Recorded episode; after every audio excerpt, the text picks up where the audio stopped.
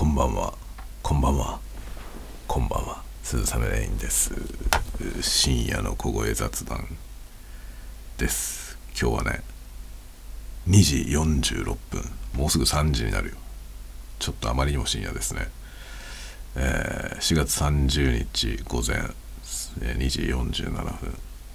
29日土曜日の夜中という認識です。そのまま起きていました。で、えー、1時1時、えー、40分50分ぐらいかなに今この部屋に来てですね録音の準備から始めて、えー、何回かボツにして ようやく2時47分今2時45分ぐらいに、えー、再開に再開に再開を重ねて、えー、4回目ぐらいですね今録音。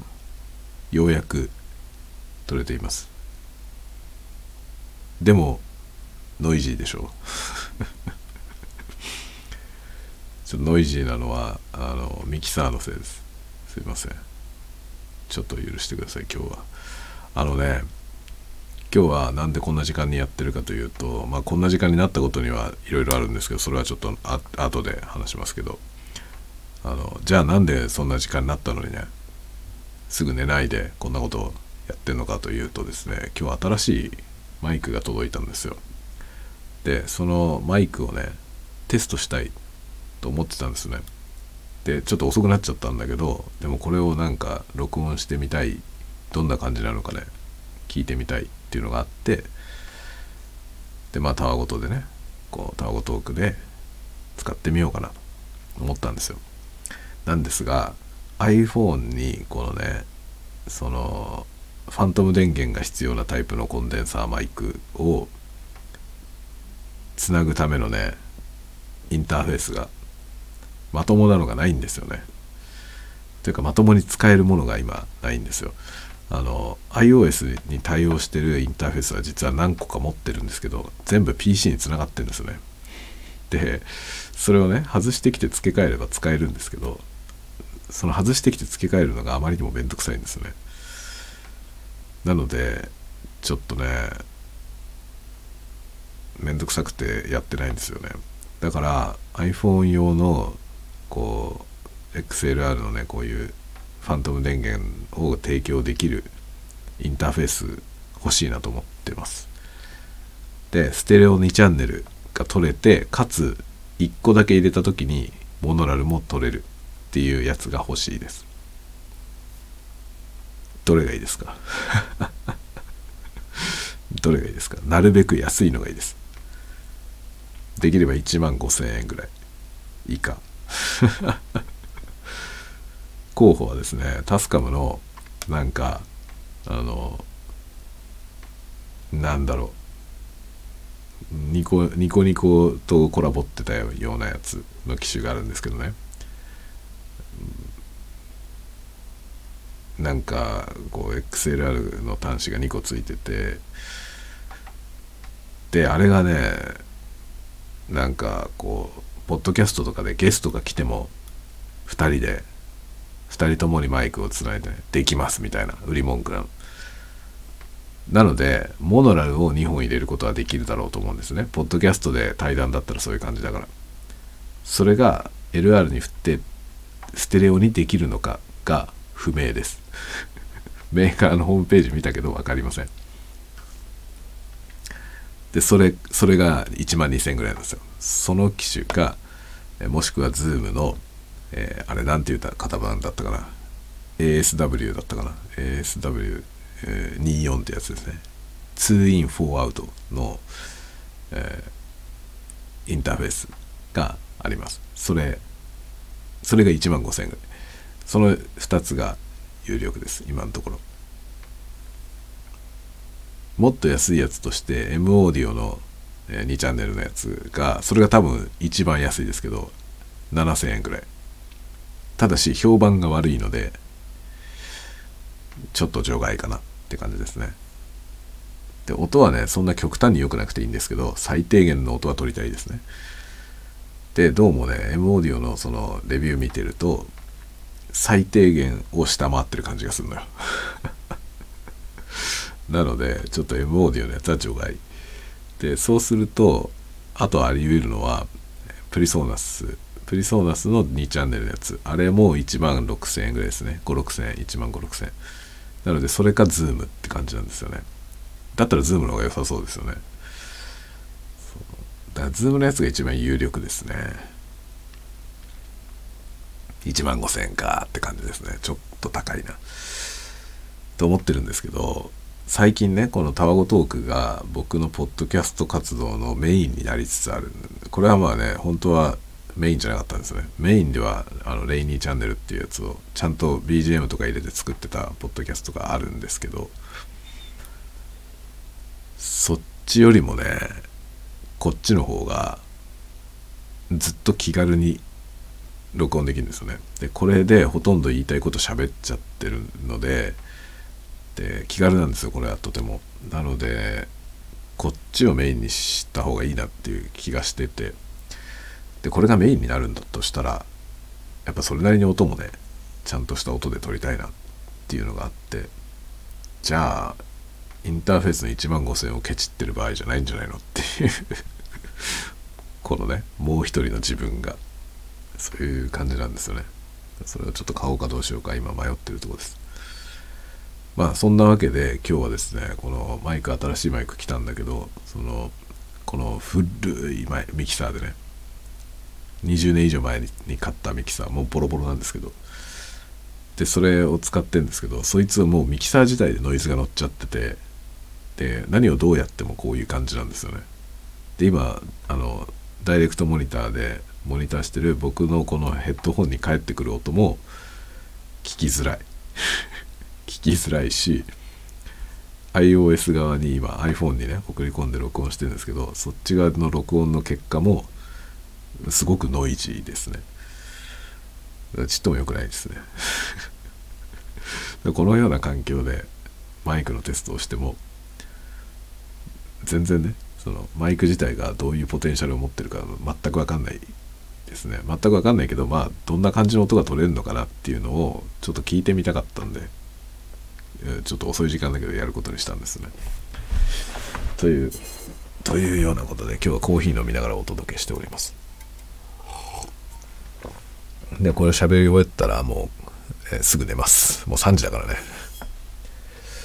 で今日はねなんでこんな遅くなったのか。えー、任天堂スイッチが届きました、えー、ゼルダのやつですね。ゼルダバージョンのやつ。我が家は初めて任天堂スイッチを購入して1台目です。でこれをですね届いたんで、まあ、家族全員分のあのアカウント作ってね。でまずまず最初にやったこと。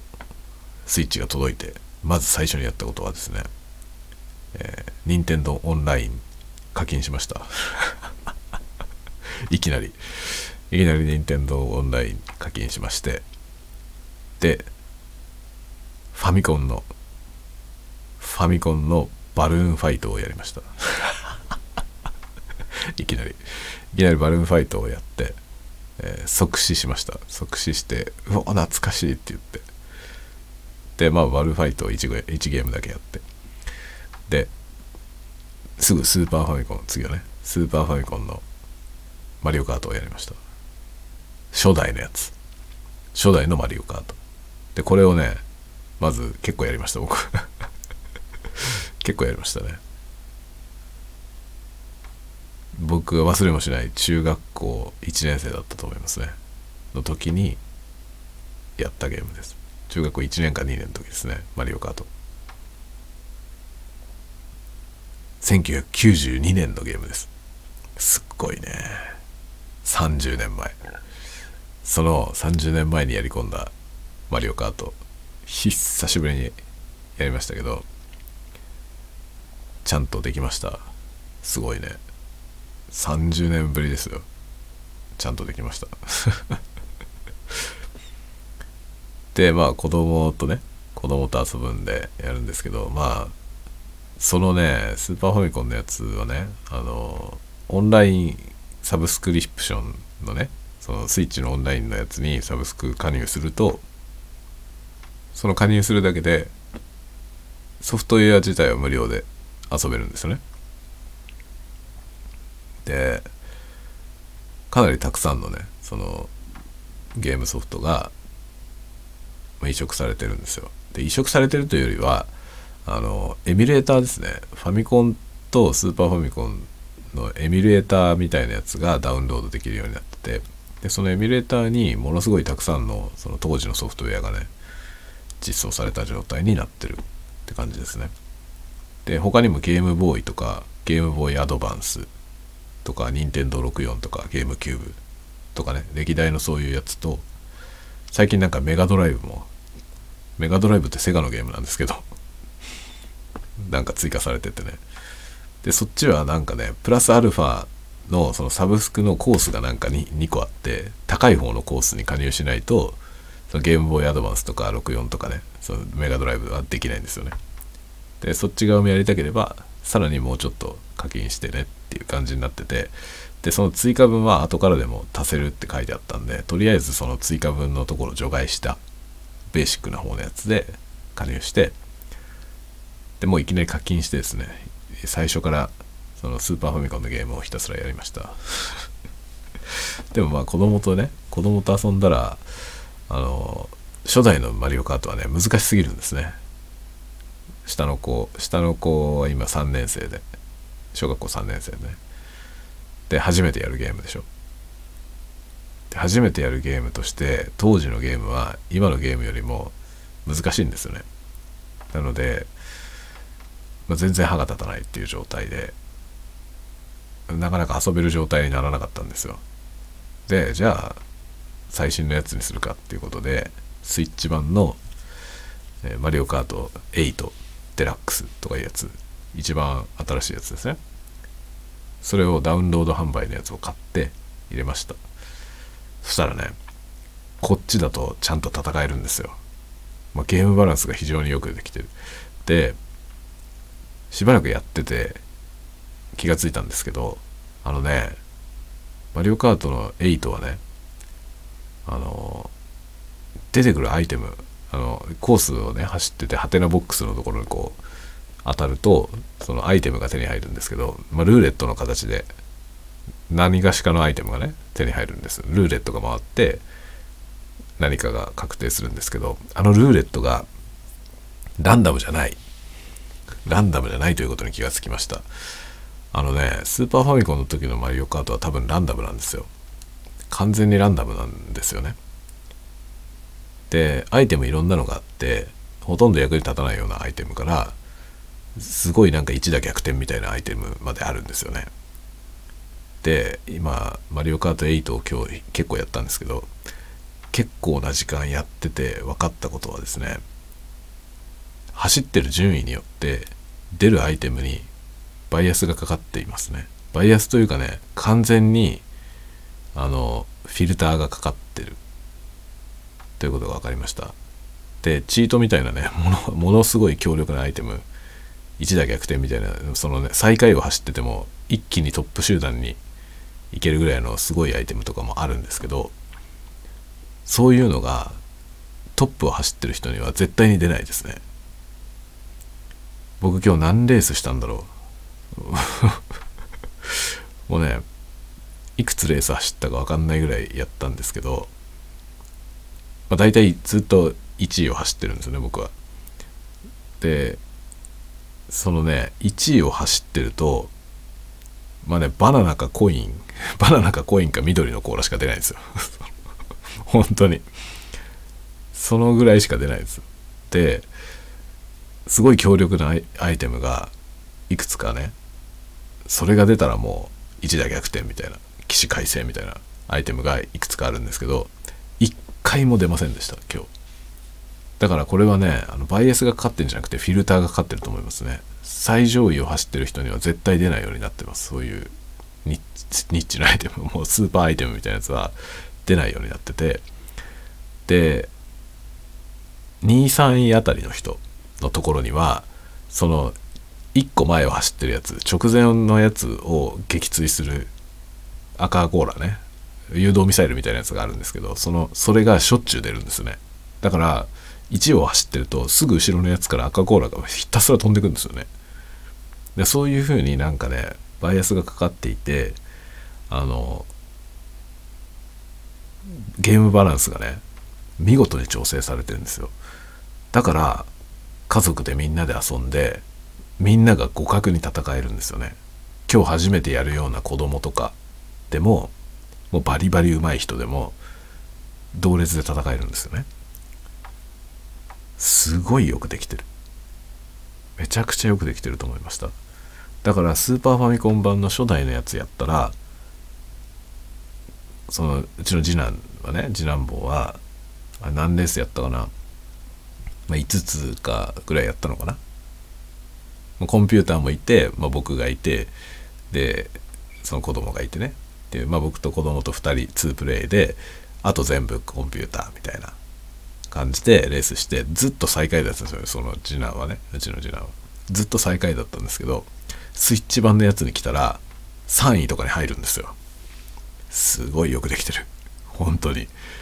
それはそのねあんまり上手じゃなくて後ろの方をねそのケツの方を走ってるとすげえ強力なアイテムが出るわけですよね。そのハテナに当たるたびに。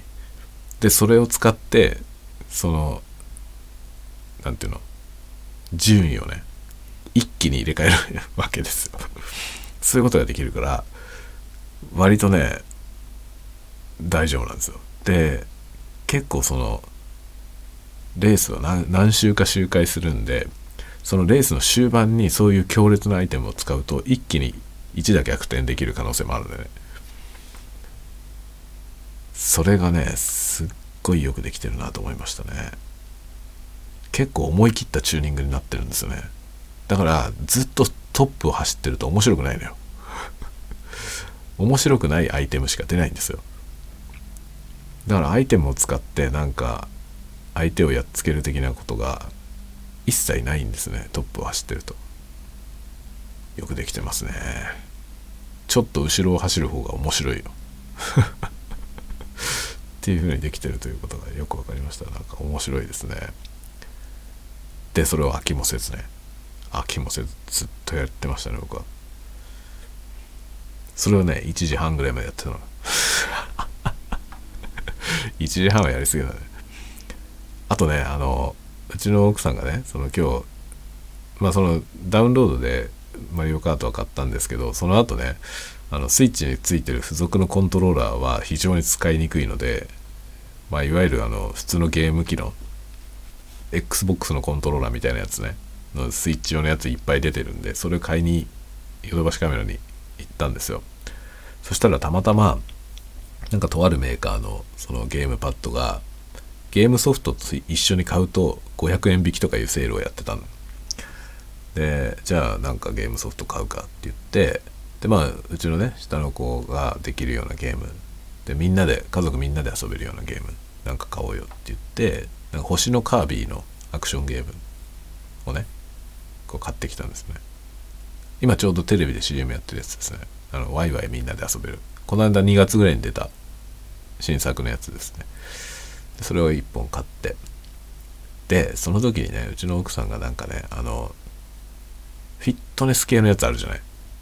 何ていうゲームか忘れちゃいましたけどそのフィットネス系の体を動かして痩せる系のやつのやつを持ってきてこれは？って言ってこれ面白いんじゃない？って言って痩せるのに良さそうとか言って持ってきたんですね。持ってきたんだけど僕がねそんなのすぐ飽きるでしょ？って言ってそんなのすぐ飽きるからそういうフィットネスのやつやるんだったら北斗の拳のやつがあるからそっちの方が面白いんじゃない？って話をしたのね。で結局それでもやるかどうか分かんないから買わずにそれは買わずにね帰ってきたんですよ。で帰ってきたら体験版があったから体験版でその北斗の拳のやつ入れてみたのね。そしたらねめちゃくちゃ面白いね。体験版しかやってないけどめちゃくちゃ面白いんですよ。めちゃくちゃ面白いし結構いい運動になるのでで2人で結構息切れ切らしながらさその体験版の範囲のとこで遊んでてこれ買うかっていう話になりました、まあ、僕もねものすごい運動不足だからあれやった方がいいよねきっとね。でちょっと大笑いしながらねゲラゲラ笑いながらやってましたもんね。めちゃくちゃ楽しいねあれ。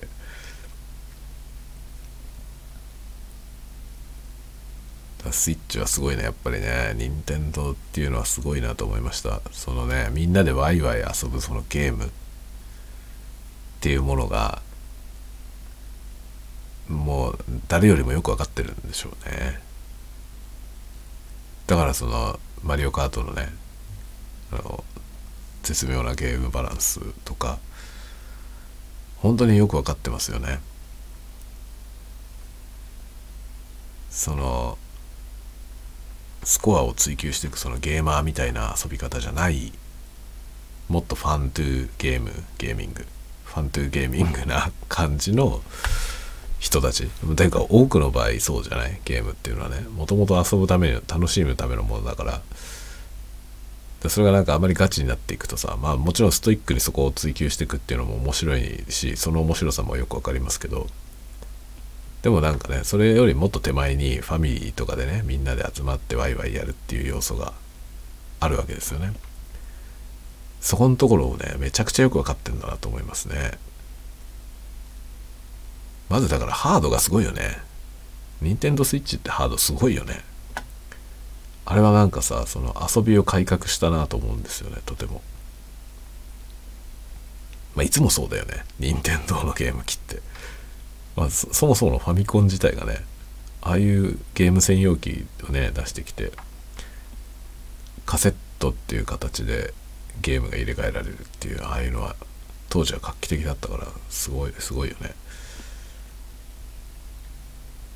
で新しいハードウェアを出すたびに遊びが改革されていくんですよね。そこが本当にすごいよね。Wii, Wii とかもすごかったけどスイッチはほんとすごいね。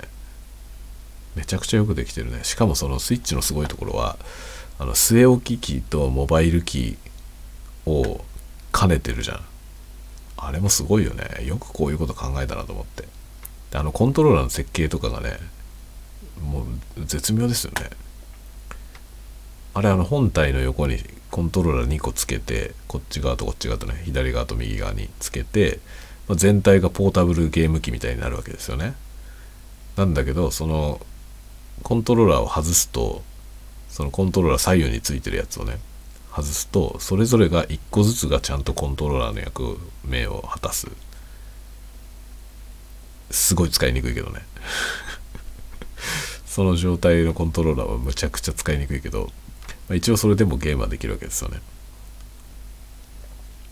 よくできてるね。とってもよくできてるなと思いました。あとね、まあ、初期設定とかをねやっててもちろんまあ今時の機械なんでそもそも取説がついてないんですよ。取説がついてないでで本当にクイックスタートガイドっていうかねそのごく最初のところしか解説ペラ1で入ってるぐらいしか入ってないんですよね。であとは画面見ながらやるんですけどユーザーインターフェースがものすごい分かりやすい。素晴らしいですねやっぱり。びっくりしました。いいユーザーインターフェースってこういうことだなって思いましたね。一つも分かりにくいところがないのよね。それがほんとすごいなと思いました。というようなことで、ね、ようやく我が家に任天堂スイッチがやってきたというのが今日の巨大なニュースでございます。でその影に隠れてしまいましたが同時にこのマイクが届きましたということでどちらもヤマトのねヤマト運輸で届いたんですけどヤマトさんがあの同じ日の指定になってるので一緒に持ってきたんですね。でスイッチが届きそれと一緒にこのマイクも届きました。どうでしょうかねこのマイクは。今のところね手応えとしては良さそうだなと思っております。これねでもねもう一つ同じマイクを買わなきゃいけないんだよね。あの ASMR をやるためにはね。で本当はマッチとペアみたいにするべきメーカーでね揃えたやつの2本であるべきなんですけどそういうのが出てない機種なんでマッチドペアが出てない機種なんでもう全然違うロットのやつを買ってっていう感じですね。で多少まあカラーが違ってもねいいかなっていう感じですね。あのマッチドペアにしなきゃいけないようなシビアな状態ってまあ ASMR だとあんまりないですね。ピアノを録音するとかだとねあのマッチドペアの方がいいと思いますけどね。マッチとしてないやつだとね一つの楽器に聞こえなくなる可能性があるのでそれはまずいと思いますけど、まあ、ASMR の場合はねなんか左右の音はどうせ分離して使うしマッチ度である必要はあまりないような気がしますね。どうせ取るものがねその効果音だしね。なので一つ一つの音がちゃんとききれいに取れていれば、うん、なんか左右がマッチしてる必要はあまりないかもしれないなとは思います。まああのね今まで使ってたマイクがね、まあ、最初に使ってたあのオーディオテクニカのマイクは別として今あのこの間なんだっけ？このここのところの動画で使ってるやつはルイットのマイクなんですけどちっちゃいちっちゃいスモールダイヤフラムのやつ。すごいちっちゃいマイクね。なんですけどこれはマッチドペアで買ったんですよね。2本セットのやつ。で今回のマイクはもともとマッチ度が出てないんでこれはマッチしてないやつで。もう一個同じやつを買ってっていう感じでやろうかなと思ってますね。ででもね最初から2本一緒に買わなかったのはちょっと不安だったからです。どんなのか分かんなかった。まあこれを使ってる人がいないからね。使ってる人がいないのでなんか意図通りの音が取れなかったら嫌だなと思って。でまあ誕生日にクーポンもらったんでそれで1本まず買ってみました。で今こう喋ってるけどまだ喋りしか撮ってないから分かんないんですけど手応えとしてはありだなって感じですね。だからこれはもう1本買ってもいいんじゃないかなと思ってます。もう1本買ってえー、あとはですね、まあ、スタンドとかですね。そのマイクスタンド。今これマイクスタンドに立ててね、えー、使ってるんですけどそのマイクスタンドも買わなきゃいけないな。今はあの今までついてたマイクを外してそこにつけてるんですけどそのねいちいち付け外しするのもねめんどくさいしまあ同時に4本使いたいのでマイクスタンドもあと2本買い足さなきゃいけないかなっていう感じですね。今ちょっとね、えー、2階でトイレを流す音がっていうか3時15分だよ。トイレ流す音が聞こえてんだけど誰か起きてんのか。トイレを流す音が聞こえましたというのを今ここで喋りましたけどそのトイレを流す音が生活音がですねどのぐらいの音で入ったかとこのマイクにね。あんまり入ってないといいなと思います。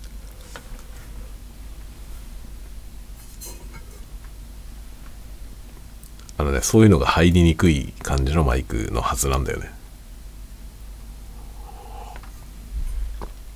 今回のやつはスーパーカーディオイドっていうまあ超超単一指向性のマイクですね。だからごく限られた範囲の音しか集音しないって感じです。だからあの僕の声もね今その口の向いてる向きによってだいぶ音量がに差が出る。だからすごいシビアですね。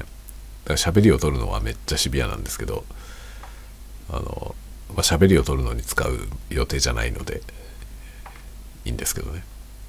それを今ちょっと喋りでテストしてる。喋りで使うわけじゃないマイクを喋りでテストするんだよって感じなんですけど喋りでテストしてるので今日のタワゴトークは若干いつもよりも聞きにくいかもしれません。まあそれを含めてテストだと思ってください。これはあの全然今後はねあのタワゴトークで使う予定のないマイクです。今日は本当にテストのために喋ってますけどもともとなんかそういうマイクじゃない。そのポッドキャストを撮るマイクではないですね全く。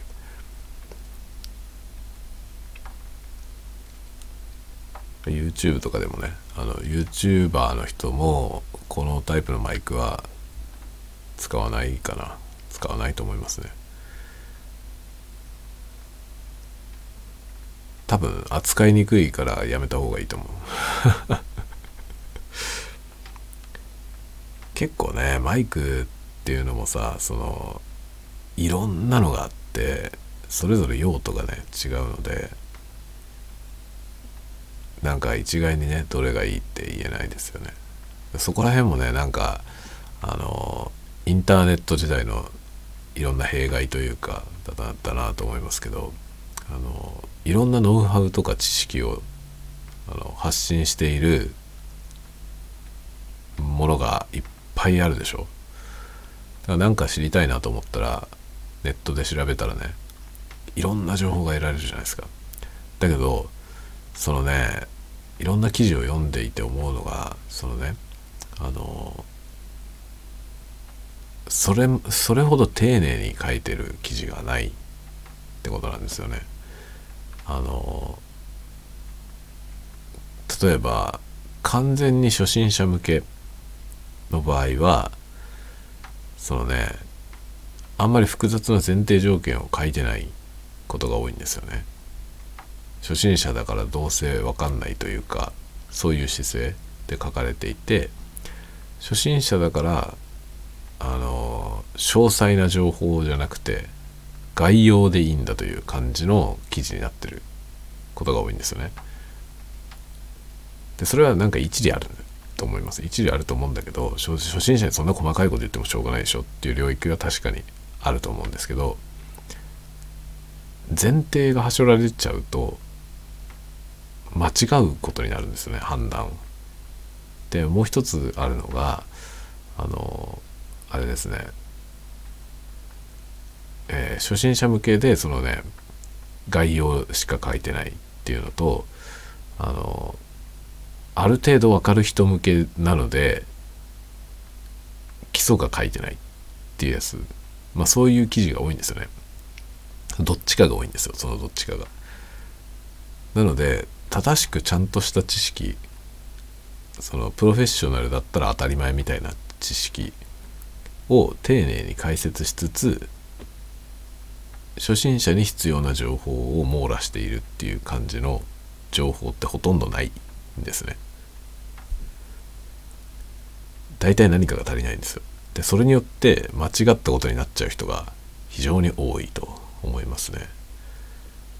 マイク問題はかなりあると思いますね YouTuber の人でそのマイクのチョイスを誤ってるなって思う人はいっぱいいますねそれは ASMR じゃない人ね。ASMR の人じゃない人たちのそのね YouTuber でマイクのチョイスがおかしい人はたくさんいる。あれはねそのサイトのせいだと思いますね。その例えば配信ね配信をやるのはどんなマイクがいいのみたいな。話のところでその何ていうのかな。プロのナレーションとかをねナレーション録音のプロフェッショナルの人が使う機材みたいなものを紹介しちゃうからっていうことだよね。ナレーションを取るんであればねその普通に動画作成とかをやる YouTuber レベルでやる人たちもとももちろんポッドキャストもそういう人たちが録音するのにその音声を録音するのにどんなマイクがいいか。絶対ダイナミックマイクがいいんですよ。なのにコンデンサーマイク使ってる人がめっちゃ多いよね。それはねコンデンサーマイクの方が高感度で音がいいというサイトが多いからですね。そういう説明になってるサイトがめっちゃ多いですよね。だ高高感度なマイクを使った方がまあ一般にいい音は取れますけどからコンデンサーマイクの方がいい音は取れるんですけどそれは環境が良ければって話なんですよね。レコーディングスタジオみたいな環境で撮るんであればいいんですよ。普通の人の普通の家で撮るんだったらダイナミックマイクの方が明らかにいいですね。そこ分かんないままそのああそうかコンデンサーマイクがいいのかって言ってコンデンサーマイク買っちゃったんだろうなってていう感じの音になってるポッドキャストとかめっちゃいっぱいあるよね。それはでもね日本の人に多いんですよね。海外の最近ね海外のポッドキャストいっぱい聞いてるんですけど別にそのオーディオ系のポッドキャストじゃない人であっても海外のポッドキャスターって割と SM7B を使ってますね。手話の手話の SM7B は一番間違いないですね、まあ、ベストセラーすぎるから、まあ、あまりにもベストセラーだから SM7B はここがダメだみたいな記事もいっぱいあるけどいっぱいあるけど多くの人にとって SM7B は必要十分だと思いますね。ていうかあれの下の機種でもいいよ。SM7B 高いんでその下にね MV7 みたいな名前のやつあるんだよねそっちでいいと思いますね半額ぐらいだから。